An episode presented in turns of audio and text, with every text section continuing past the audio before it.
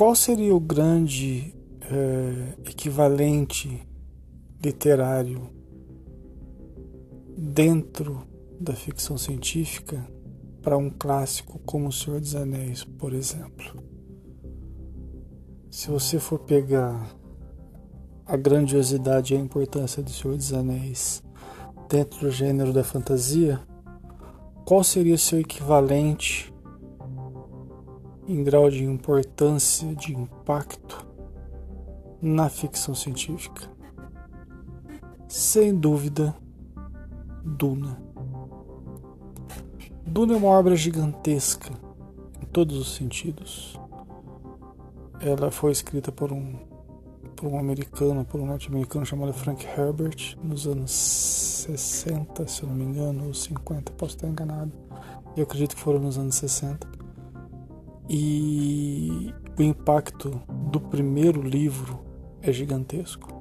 Hoje, para quem lê Duna, mesmo com tudo que a gente recebe de, de, de, de histórias, de, de, do que quer que seja, o impacto é grande, o impacto é gigantesco. É, do que fala Duna de um modo geral? Difícil falar, resumir do que Duna fala. Duna fala de ecologia em uma época que ninguém tratava do tema. Duna fala de religião. Duna fala de messianismo Duna fala de expansão da mente usando é, drogas, né? que no caso seria uma especiaria. Duna fala de traições palacianas, Duna fala de cultura, Duna fala de política. Duna é muito extenso para ser resumido. Mas vamos tentar, de um modo geral, espremer Duna para quem não conhece a obra. Duna é um planeta. É como comumente é conhecido o planeta chamado Arrax. E qual é a importância de Duna?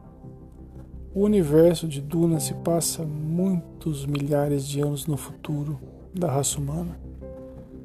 Ah, existem impérios dentro desse existe um império no caso e dentro desse império existem as casas que funcionam como grandes feudos planetários, algo desse tipo. E houve uma guerra há muitos milênios atrás entre homens e máquinas. E os homens venceram e nós paramos de usar as máquinas, que seriam no caso os computadores.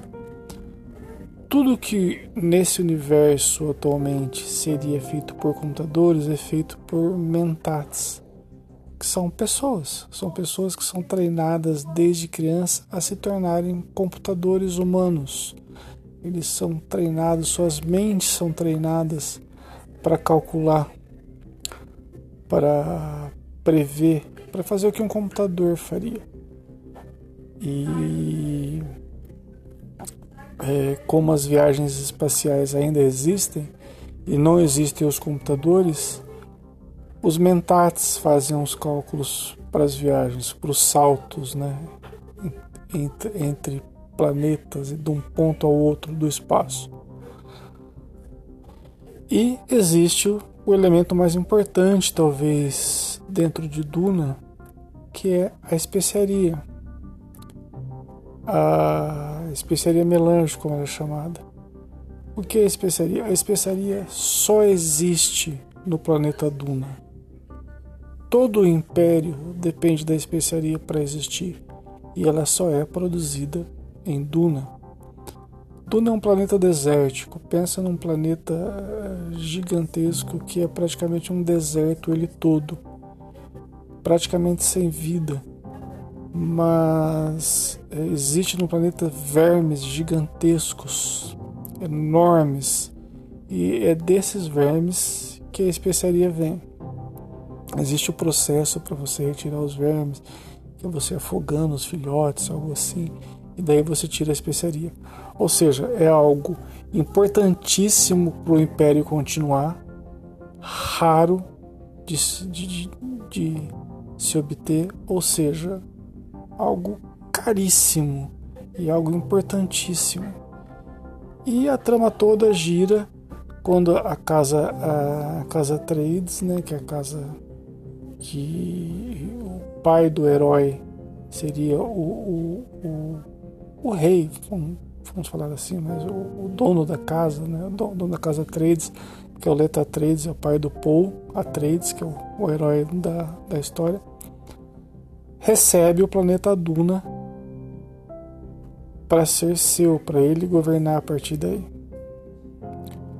Os Harkonnen, que eram os antigos eh, donos, entre aspas, de Arrax, são os inimigos juramentados dos Atreides. E existe atrás disso toda uma trama que eu não vou spoiler aqui para vocês, é lógico.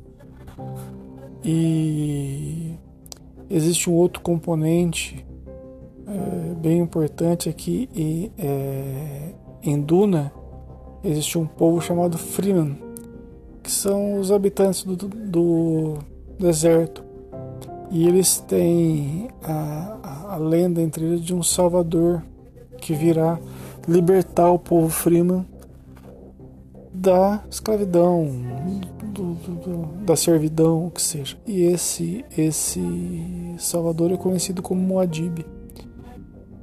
E a história vai correndo, acontece as coisas que tem que acontecer e a história se desenvolve. É uma história com muitos personagens e todos eles extremamente interessantes. Não existe personagem desinteressante em Duna. A obra se estende por seis livros. Mas, para ser sincero, bem sincero, a trilogia inicial, os três primeiros livros da série, são mais do que necessários para você ter uma visão geral do universo de Duna com qualidade. Os três últimos livros a qualidade cai um pouco, a coisa começa a ficar um pouco mais repetitiva, dá aquela leve impressão de que não precisava, sabe? São bons livros ainda, acrescentam a, a, a série como um todo, mas não tem o mesmo impacto dos três primeiros.